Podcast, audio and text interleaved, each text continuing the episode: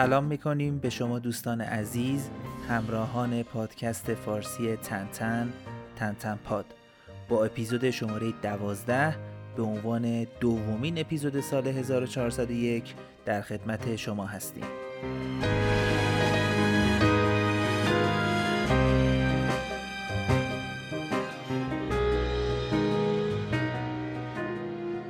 در اپیزود قبلی اپیزود 11 هفتمین کتاب تنتن رو با هم بررسی کردیم.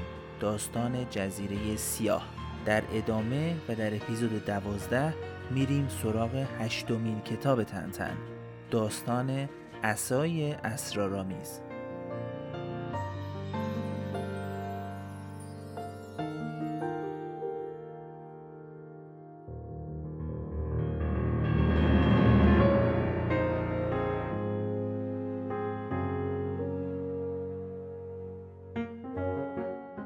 خب داستان اسای اسرارآمیز. نام انگلیسی اون کینگ اوتوکارز سپتر هست. ترجمهش میشه اسای پادشاه اوتوکار کلمه سپتر رو میشه اسای پادشاهی یا اسای سلطنتی ترجمه کرد. البته اسم اصلی و زبان فرانسوی این کتاب واژه پادشاه یا کینگ رو دیگه نداره و همون اسای اوتوکار در نسخه زبان فرانسوی هستش. در زبان فارسی ایرانی ها این داستان رو بیشتر با اسم اسای اسرارآمیز می‌شناسن. ما هم به همین دلیل از همین ترجمه اسای اسرارآمیز استفاده می‌کنیم به عنوان نام داستان. این داستان تقریبا بلا فاصله از کتاب قبلی که جزیره سیاه باشه توی سال 1938 میلادی منتشر شد. تقریبا تا داستان به صورت کامل منتشر بشه حدود یک سالی طول کشید از آگوست 1938 تا آگوست 1939 میلادی. بعد هم همونجوری که احتمالا می‌دونین کل داستان یک جا به شکل کتاب در اومد و توی همون سال 1939 فرمت کتابی این داستان توسط انتشارات بلژیکی کسترمن چاپ شد. توی اپیزود قبلی حتما خاطرتون هست اشاره کردیم داستان جزیره سیاه در زمانی شکل گرفت که جو قاره اروپا داشت به سمت ناآرامی و ناامنی می‌رفت. به تحرکات نظامی آلمان در قالب حزب نازی و ایتالیا در قالب حزب فاشیسم اشاره کردیم. حالا در ایام نگارش و انتشار داستان اسای اسرارآمیز که تقریبا حدود یک سال بعد از اون ماجراها هست کماکان ناآرامی اروپا ادامه داره بلکه داره تشدید میشه هرچه بیشتر و سریعتر داره به سمت جنگ جهانی دوم پیش میره. حدود پنج ماه قبل از اینکه هرژه داستان اسای اسرارآمیز رو منتشر کنه یه اتفاق مهمی افتاد توی اروپا. یعنی در مارچ 1938 میلادی. اتفاق یا رویدادی که آلمان اسم آنشلوس رو بهش اطلاق کرده بود. رویداد آنشلوس در قبل از شروع جنگ جهانی دوم به ماجرای الحاق اتریش به آلمان اشاره داره. نقشه که هیتلر و حزب نازی برای اتریش کشیده بودند و سرانجام توی March 1938 اجرایی و تمومش کردند. ابتدا صدر اعظم اتریش آقای کرت شوشنیگ رو از قدرت به پایین کشیدن و دو روز بعدش به طور رسمی با اعلان هیتلر اتریش جزو نواحی رایش سوم شد. طبیعتا این انتهای ماجرا نبود این تهدید و ابر سیاهی که داشت روز به روز بیشتر بر فراز اروپا شکل می گرفت نتایج و اتفاقات دیگه هم در پی داشت تهدیدی که منجر به این شد حدود 6 ماه بعد از آنشلوس در سپتامبر همون سال 1938 توافقنامه چهار جانبه بین آلمان، ایتالیا، فرانسه و بریتانیا منعقد بشه. توافقنامه ای که به موجب اون نواحی از چکسلواکی به آلمان واگذار می‌شد. گمان می‌رفت که این توافقنامه اتش هیتلر برای کشورگشایی و گسترش رایش آلمان رو کمتر بکنه. اما اینطور نبود. توافقنامه مونیخ فقط ولع و اتش هیتلر رو برای گسترش بیشتر کرد. بعد از ماجرای آنشلوس و توافقنامه مونیخ کم کم داشت نوبت به اصل ماجرا می رسید یعنی لهستان. لهستانی که هیتلر براش نقشه داشت. یک سری عملیات انجام شد توسط آلمان مجموع عملیاتی که بهش اسم هیملر رو اطلاق کردن. هدف این عملیات ها این بود که لهستان رو مقصر جلوه بده مقصر حوادثی که طی اون به آلمان و خاک آلمان مثلا تعرض شده. برای مثال یکی از بخش های عملیات هیملر ماجرای حادثه ایستگاه مخابراتی گلایویتس بودش. خلاصه. به واسطه این عملیات ها هیتلر حمله به خاک لهستان را توجیه کرد. این ماجرا در روز اول سپتامبر 1939 اتفاق افتاد که در نهایت منجر به این شد آلمان به سمت لهستان لشکرکشی کنه و طی همون هفته اول سپتامبر 1939 با اعلان جنگ بریتانیا و فرانسه علیه آلمان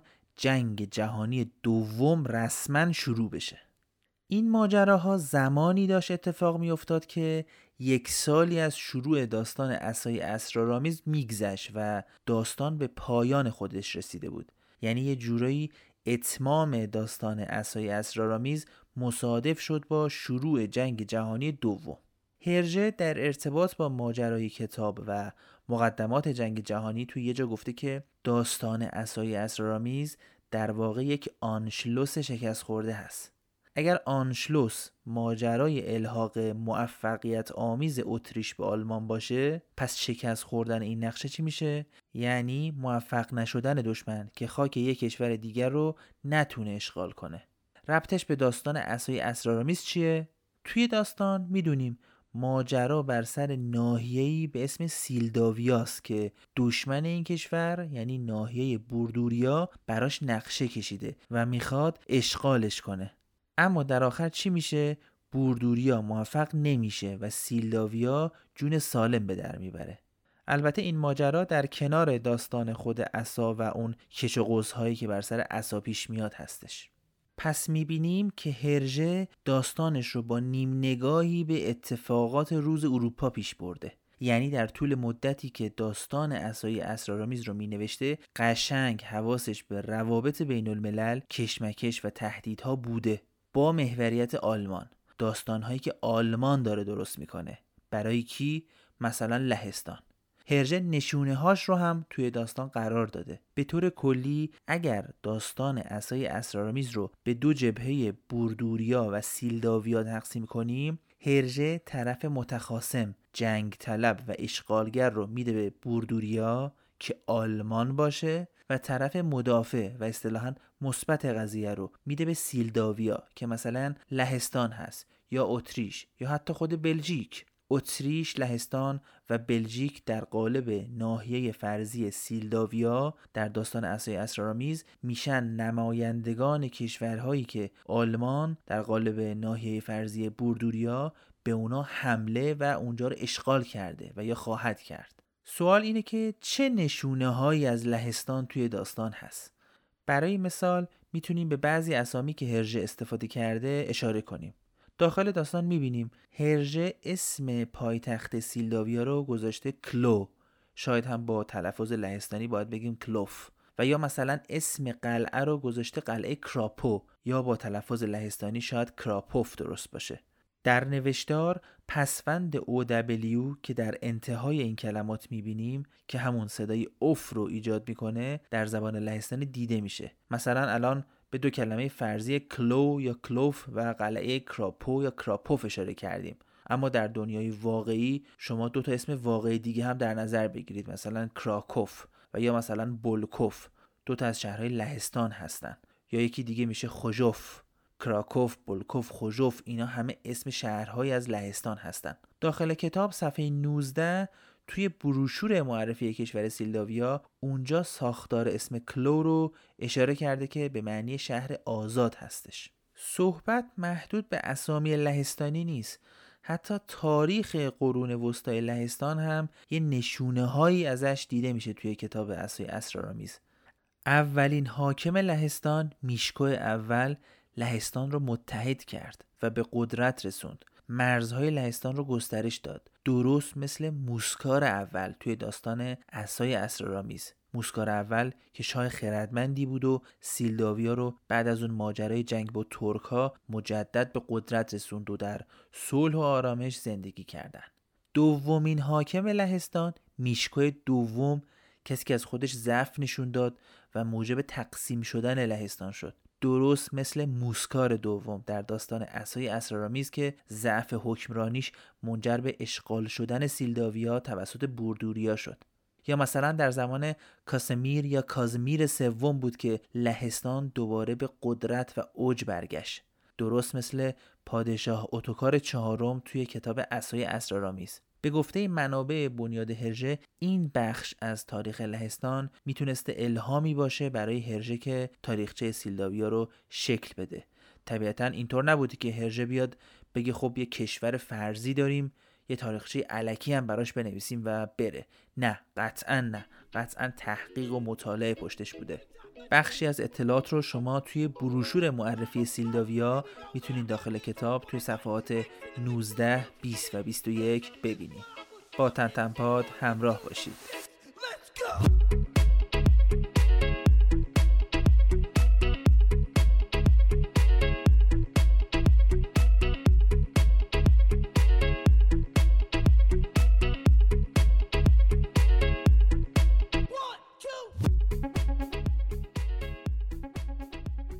خب در مورد کشور خیالی سیلداویا صحبت کردیم و از اسامی یا القاب پادشاهان این کشور نام بردیم که موسکار باشه و اوتوکار. این دو واژه به چه معنی هست؟ چه معنی میده که شده القاب پادشاهان؟ داخل کتاب توی همون بروشور معرفی کشور سیلداویا توی صفحه 19 می‌خونیم که نوشته کلمه موسکار به معنی شاه شجاع هست Brave King. اولین شاه سیلداویا بهش لقب شاه شجاع داده میشه و شد موسکار اول. و بعدش پسر بزرگش روی کار اومد که شد موسکار دوم و الا آخر. توی همون بروشور کمی جلوتر به لقب اتوکار می‌رسیم. یعنی از موسکار به اتوکار تغییر لقب داریم. از ریشه آلمانی قرون وسطا هست و کلمه ای هست که در دنیای واقعی به حاکمان و پادشاهان می‌دادن و معنی هم میشه چیزی شبیه به محافظ ثروت یا مثلا نگهبان اموال ترجمه میشه. این اسایی که هرژه برای پادشاهان سیلداویا قرار داده درست شکل و شمایلش رو از یک مدل اسای سلطنتی لهستانی الهام گرفته. اما داستانش رو از خودش ساخته و وجود اسای سلطنتی برای شاه اتوکار ساخته و پرداخته ذهن خود هرژه هست. اما قضیه زمانی جالب میشه که یکی از نواحی سابق کشور چک بخشی از چکسلواکی سابق که به بوهمیا معروف بوده کریستال بوهمیا حتما به گوشتون خورده. الان دیگه همون کشور چک هست به طور یک جا. این منطقه بوهمیا یه پادشاهی داشته در زمان حدود قرن سیزدهم به نام اوتوکار دوم. شاه اوتوکار دوم. وقتی داشتن توی سال 1976 میلادی توی شهر پراگ مقبره این بند خدا را توی کلیسای جامع سنت فیتوس مرمت می‌کردن به طور اتفاقی اسای سلطنتی که همراه شاه بوده رو پیدا می‌کنن. یعنی در کمال ناباوری یک اتوکار واقعی اسای سلطنتی داشته و به عنوان نشان و اموال پادشاهی همراه شاه بوده. خب این از اسا اما برسیم به نمادهای دیگه از داستان اسای اسرارآمیز.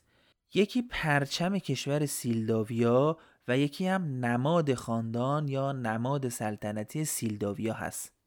پرچم سیلداویا که زمینه زرد رنگ و یه پلیکان به رنگ مشکی وسطش هست رو می‌تونید تو صفحه 59 و نماد خاندان سلطنتی که اون رو می‌تونید توی صفحه آخر صفحه 62 در پایین صفحه ببینید.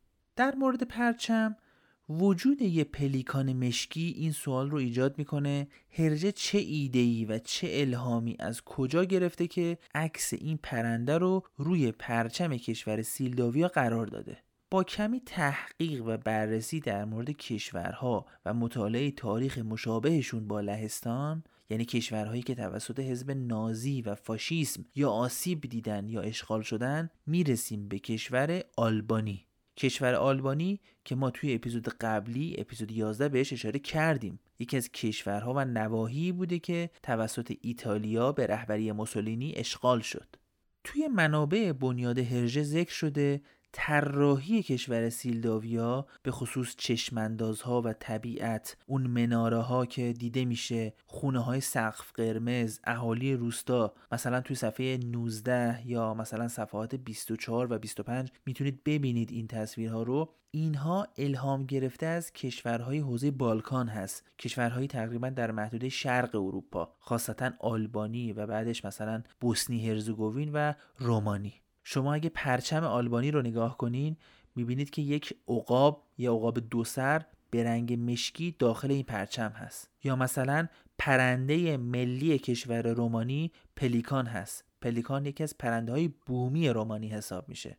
با توجه به این موارد هرژه با الهام از پلیکان رومانی و عقاب روی پرچم آلبانی پرچم کشور سیلداویا رو طراحی کرده. یه پلیکان به رنگ مشکی روی پرچم دیده میشه.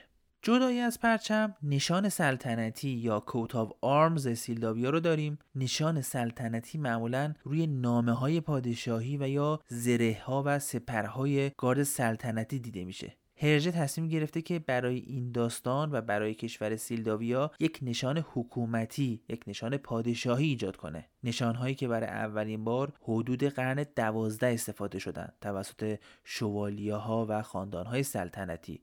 تا همین الان در سال 2022 که نشانها برای کشورهایی که پادشاهی هستند وجود داره. هرژه این نشان رو روی طرح جلد قدیمی کتاب توی نسخه سیاسفید می‌ذاره. اگه شما نسخه سیاسفید رو دیده باشین روی جلدش این نشان سلطنتی سیلداویا دیده میشه. توی نسخه جدید رنگی هم می‌تونین به آخر کتاب صفحه 62 برین و اون انتهای صفحه نشان رو ببینین. در قسمت وسط نشان که بهش میگن قسمت سپر معمولا به شکل یک سپر جنگی طراحی میشه. شما چهار قسمت روی این سپر می‌بینین. دو قسمتش که یادآور پرچم سیلداویا هست. یعنی زمینه زرد با پلیکان سیاه. دو قسمت هم زمینه قرمز با هلال های سفید. خب زمینه قرمز با هلال های سفید این چی می‌تونه باشه؟ کشور آلبانی در دوران قدیم خودش سابقه اشغال شدن توسط حکومت عثمانی رو داشته.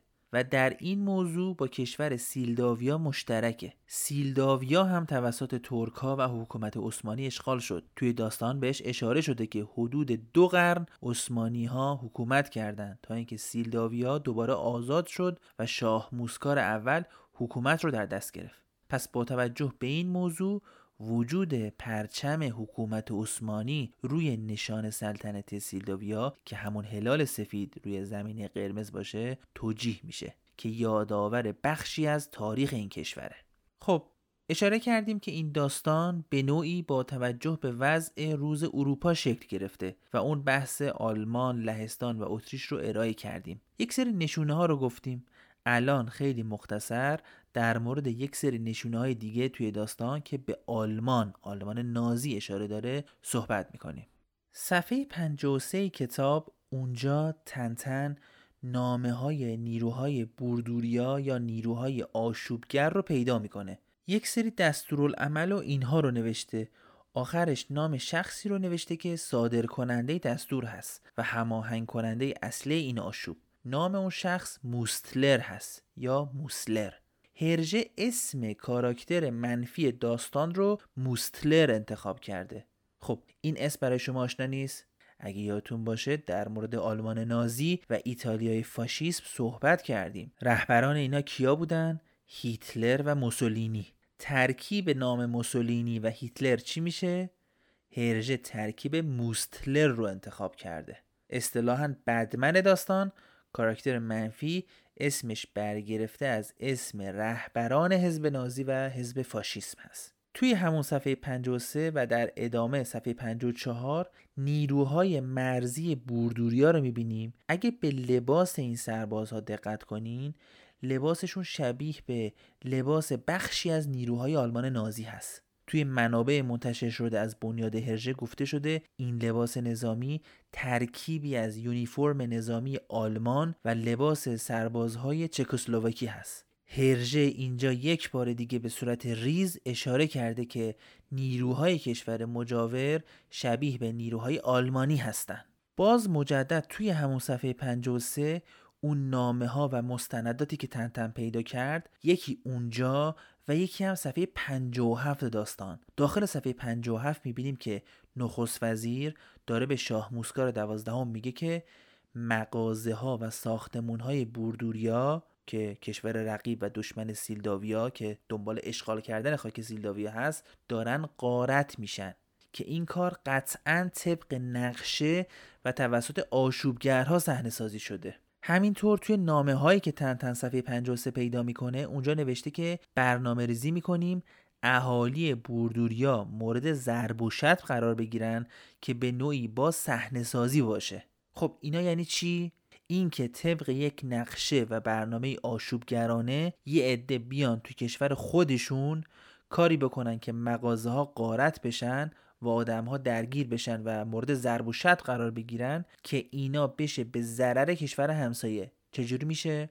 معنیش این میشه که صحنه سازی شده دیگه که آقا یک سری نیروهایی از کشور مقابل اومدن تو خاک کشور ما دست به آشوب و بینظمی زدن. برای همین الان بهونه دست ماست. بهونه که حمله کنیم به کشور مقابل. این داستانی هست که هرژه چیده برای مقدم چینی حجوم بوردوریا به سیلداویا که البته خب این نقشه با مداخله تنتن به سرانجام نمی‌رسه. همون آنشلوسی که گفتیم البته آنشلوس شکست خورده. این داستانی که هرژه اینجا خلق کرده برای ایجاد آشوب توی سیلداویا و دسیس چینی و صحنه سازی علیه سیلداویا به منظور ساختن بهونه به دو تا موضوع اشاره داره. یک کتاب یا یه مقاله هست از نویسنده و فیلمساز پرهاشیه ایتالیایی آقای کورزیو مالاپارته که کتابی نوشته به اسم تکنیک کودتا. هرژه از طرحها و نقشه های داخل این کتاب استفاده کرده برای ایجاد کودتا و آشوب توی سیلداویا بر اساس کتاب تکنیک کودتا. یک مورد دیگه هم هست ناخودآگاه ذهن به اونجا هدایت میشه. اوایل صحبت اگه یادتون باشه اونجا که داشتیم در مورد کارهایی که آلمان انجام داده بود قبل شروع جنگ جهانی صحبت می‌کردیم عملیات هیملر به یه ماجرا اشاره کردیم به اسم حادثه ایستگاه مخابراتی گلایویتس. اما حادثه ایستگاه مخابراتی گلایویتس چی بوده و چه ارتباطی می‌تونه با بحث نقشه آشوب در سیلداویا داشته باشه؟ هر دوی این عملیات ها اصطلاحا عملیات false flag بودن. عملیات های ساختگی که مسئولیت حمله و مسئولیت اتفاقی که افتاده رو میندازه گردن یه گروه دیگه. خاطرتون باشه توی اپیزود 8 داستان گل آبی یه دونه مشابهش رو گفتیم اونجا. حادثه موکدن یا حادثه منچوری اگه خاطرتون باشه. توی عملیاتی حادثه گلایویتس مأمورین اس اس آلمان بودن که برای لهستانیا پاپوش درست کردن و مسئولیت این حادثه دروغین رو انداختن گردن لهستان. تا توجیهی باشه برای حمله به خاک اون کشور. این شباهت ناخواسته توی ذهن شکل می‌گیره بین این ماجرا و نقشه آشوب توی داستان اصلی اسرارآمیز. بالاخص که تمرکز و تاکید سرکرده آشوبگرها که همون موستلر باشه تاکیدش بر گرفتن ایستگاه رادیویی سیلداویا هست. با تمتمپاد همراه باشیم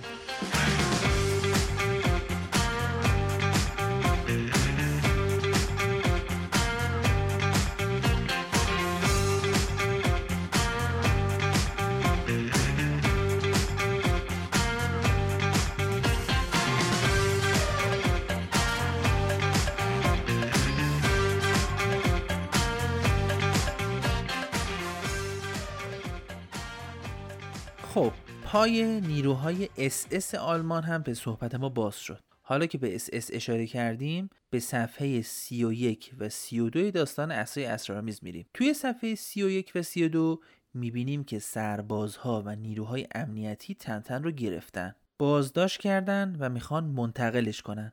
اما در واقع دنبال برنامه ای هستن که سربه‌نیستش بکنن. منتها دستشون بسته است. یه جورایی باید یه نقشه براش بکشن که محوش کنن اما چه جوری اینجاست که پای یکی از شیوه های اعدام و یا سربه‌نیست کردن مخالفان و محکومین توسط افسرهای اس اس آلمان به داستان باز میشه. و این شیوه چه شکلیه؟ وقتی می‌خوان یه زندانی مظنون یا محکوم رو کلکش رو بکنن اما نه به شکل مستقیم سوار ماشینش می‌کنن و میبرنش یه جنگلی جایی که فضای خلوتی داشته باشه و یه حالتی رو به وجود میارن که اون زندانی یا اون مظنون فرصت رو مناسب ببینه و دست به فرار بزنه. همین فرار متهم بهونه بده دست نیروهای امنیتی که به سمتش شلیک کنن و بکشنش. این یکی از شیوه های کلاسیک گروه اس اس بوده توی آلمان نازی که ما اینجا مشابهش رو توی داستان عصای اسرارآمیز می‌بینیم. همونطور که متوجه شدید چقدر هرژه توی این داستان ها یا شرایطی رو ایجاد کرده که یادآور آلمان باشه و کارهایی که آلمانی ها کردن. به اینجا هم ختم نمیشه. باز هم هست اگه بخوایم بگیم. مثلا شما توی صفحه 33 و 34 می‌بینید که تنتن و میلو می‌رسن به موزه تاریخ طبیعی. اون اسکلت دایناسور و بقیه ماجرا. این صحنه یعنی نمایی از موزه که با یک اسکلت بزرگ از دایناسور عظیم‌الجثه معروف یعنی دیپلودوکوس مشخصه هرژه برای ساخت این صحنه عینا از یه عکسی از موزه تاریخ طبیعی شهر برلین استفاده کرده. عین این اسکلت برای همین دایناسور به همین شکل توی موزه تاریخ طبیعی برلین توی کشور آلمان بوده. یا مثلا در ادامه صفحه 33 و 34 که همین الان گفتیم توی صفحه 35 اگه ببینین تنتن بعد از اون مسافت هایی که طی می‌کنه بالاخره می‌رسه به قصر سلطنتی یا کاخ سلطنتی. اون نمایی که از کاخ توی صفحه 35 معلوم هست به شدت شباهت داره به یک کاخی در کشور آلمان در شهر برلین کاخ شارلوتنبرگ. و در آخر بخوایم یه مورد دیگه هم از مواردی که به آلمان مربوطه بگیم توی این داستان می‌تونیم بریم به صفحه 54 و 55 موارد نظامی رو توی این صفحات می‌بینیم. اون توفنگ ها سلاح که تو صفحه 54 نیروهای مرزی بوردوریا به دست گرفتن قبلا گفتیم که لباسشون و کمربندهاشون هم حتی مشابه بعضی از نیروهای آلمان هست. الان می‌خوایم بگیم اسلحهشون هم همینطور. اون توفنگ ها مشابه سلاحهایی هست که شرکت معروف و آلمانی جنگ افزارسازی موزر می ساخته البته یک وقت با برند موزر اشتباه نگیرین. اسلحه سازی موزر که برای مثال تفنگ معروف کارابینر 98 کی ساخته این شرکت هست و همین تفنگ های داخل تصویر داستان اسای اسرارآمیز هم به تفنگ کارابینر 98 کی شبیه هست. و صفحه بعدیش یعنی صفحه 55 که هواپیماها رو می‌بینیم. هواپیمایی که تنتن هم سوارش میشه. هرژه توی نسخه قدیمی تر داستان اسای اسرارآمیز از هواپیمای جنگنده هاینکل 112 استفاده کرده بود. و همونجور که می‌دونین هاینکل شرکت هواپیماسازی آلمانی بوده. جالب این که هرژه بعدها توی نسخه جدید و رنگی کتاب نوع هواپیما رو تغییر داد و تبدیل کرد به جنگنده مسرشمیت بی اف 109 ساخت شرکت مسرشمیت آلمان. این تغییری بود که نیروی هوایی آلمان انجام داده بود و نوع جنگنده مسرشمیت بی اف 109 رو ترجیح داد به هاینکل 112 و هرژه این موضوع رو توی ویرایش جدید به روزسانی کرد. خب اینها یک سری از نشانه هایی بود که به ما می‌گفت هرژه برای خلق و ویرایش این داستان حواسش خیلی به آلمان بوده به جنبه های مختلف نظامی و غیر نظامی. جنبه های مختلفی که به همشون اشاره کردیم. الان میریم سراغ سایر مواردی که بهشون می‌تونیم توی این داستان اشاره کنیم و دونستن اونها جالب می‌تونه باشه. همونطوری که با کاراکترهای دنیای تنتن آشنا هستین شخصیت معروف و جالب داستانهای تنتن که خانوم هم هست کسی نیست جز بانو بیانکا کاستافیوره. بله کاراکتر کاستافیوره برای اولین بار توی داستان اسای اسرارآمیز سر و کلش پیدا میشه. ملقب به بلبل میلانی. میریم صفحه 27 و 28 کتاب اسای اسرارآمیز. جایی که صفحه 27 اول ماشینش و بعد توی صفحه 28 خود کاستافیوره دیده میشه. شخصیتی که کاپیتان هادوک خیلی باهاش مچ نیست و جور در نمیاد اما سایر کاراکترهای دیگه دوستش دارن. هرژه هم چون خودش اصلا اپرا دوست نداشته توی همین صفحه 28 و یا جلوتر توی صفحه 29 می‌بینیم که تنتن و میلو هم خیلی راغب به اپرا خوندن کاستافیوره نیستن. یه جورایی کلافه میشن از اپرا خوندن کاستافیوره. کاپیتان هادوک هم همینطور. می‌دونیم که مایل به شنیدن اپرای بلبل میلانی نیستش. اینها همش نشونهایی است که خود هرژه اصلا اپرا دوست نداره. مورد جالب دیگه که حتما باید بهش اشاره کنیم صفحات 38 و 59 هست. توی صفحه 38 پایین صفحه اون مهمون ها رو می‌بینید که توی سالن وایستادن. توی تصویر آخر دو نفری که سمت چپ وایستادن با لباس های سبز و اون یکی با لباس قرمز خود هرژه و همکارش هستن.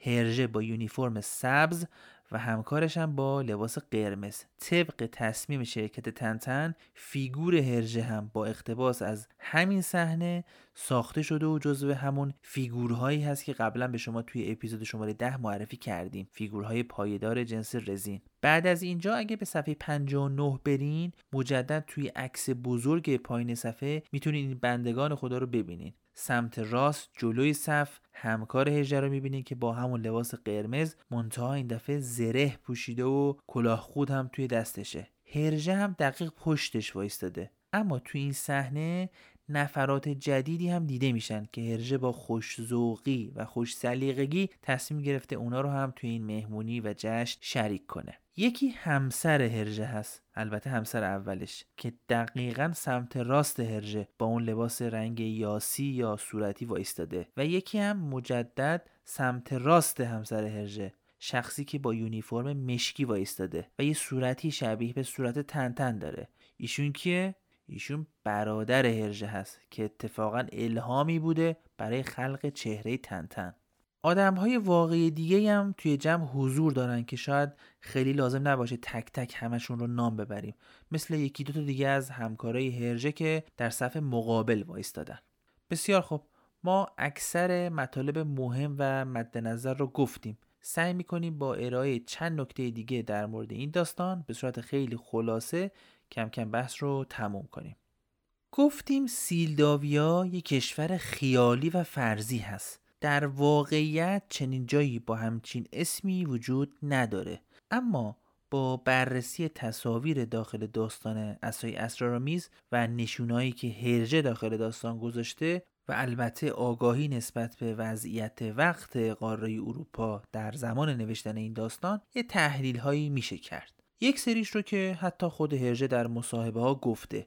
اینکه آلمان رو توی ذهن داشته سر ساختن این داستان که ما حسابی به اون نشونه های مرتبط با آلمان اشاره کردیم. در مورد محل کشور سیلداویا بر اساس شواهدی که هست هرژه محل جغرافیایی کشور سیلداویا رو در محدوده شرق اروپا در نظر گرفته. قطعا خاطرتون هست به آلبانی رومانی و بوسنی اشاره کردیم. بعضی محققین تنتن و یا همون هرژ پژوها و تنتن پژوها کشور بوسنی رو به عنوان مبنای سیلداویا در نظر گرفتن. اما بعضی دیگه از کارشناس ها با استدلال هایی که حالا می‌کنن کشور آلبانی رو مطرح می‌کنن و برخی دیگه هم کشور رومانی. که از هر کدوم بخشی رو برای شما گفتیم. مثل پرچم سیلداویا که شبیه پرچم آلبانی هست و بحثایی که کردیم. در مورد نام دو کشور همسایه بوردوریا و سیلداویا هم گمان زنی وجود داره.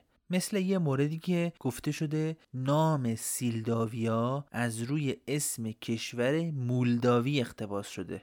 چرا که تلفظ مولداوی توی انگلیسی و یا حتی فرانسوی مولداویا هست و سیلداویا و مولداویا خب شبیه به هم هستن.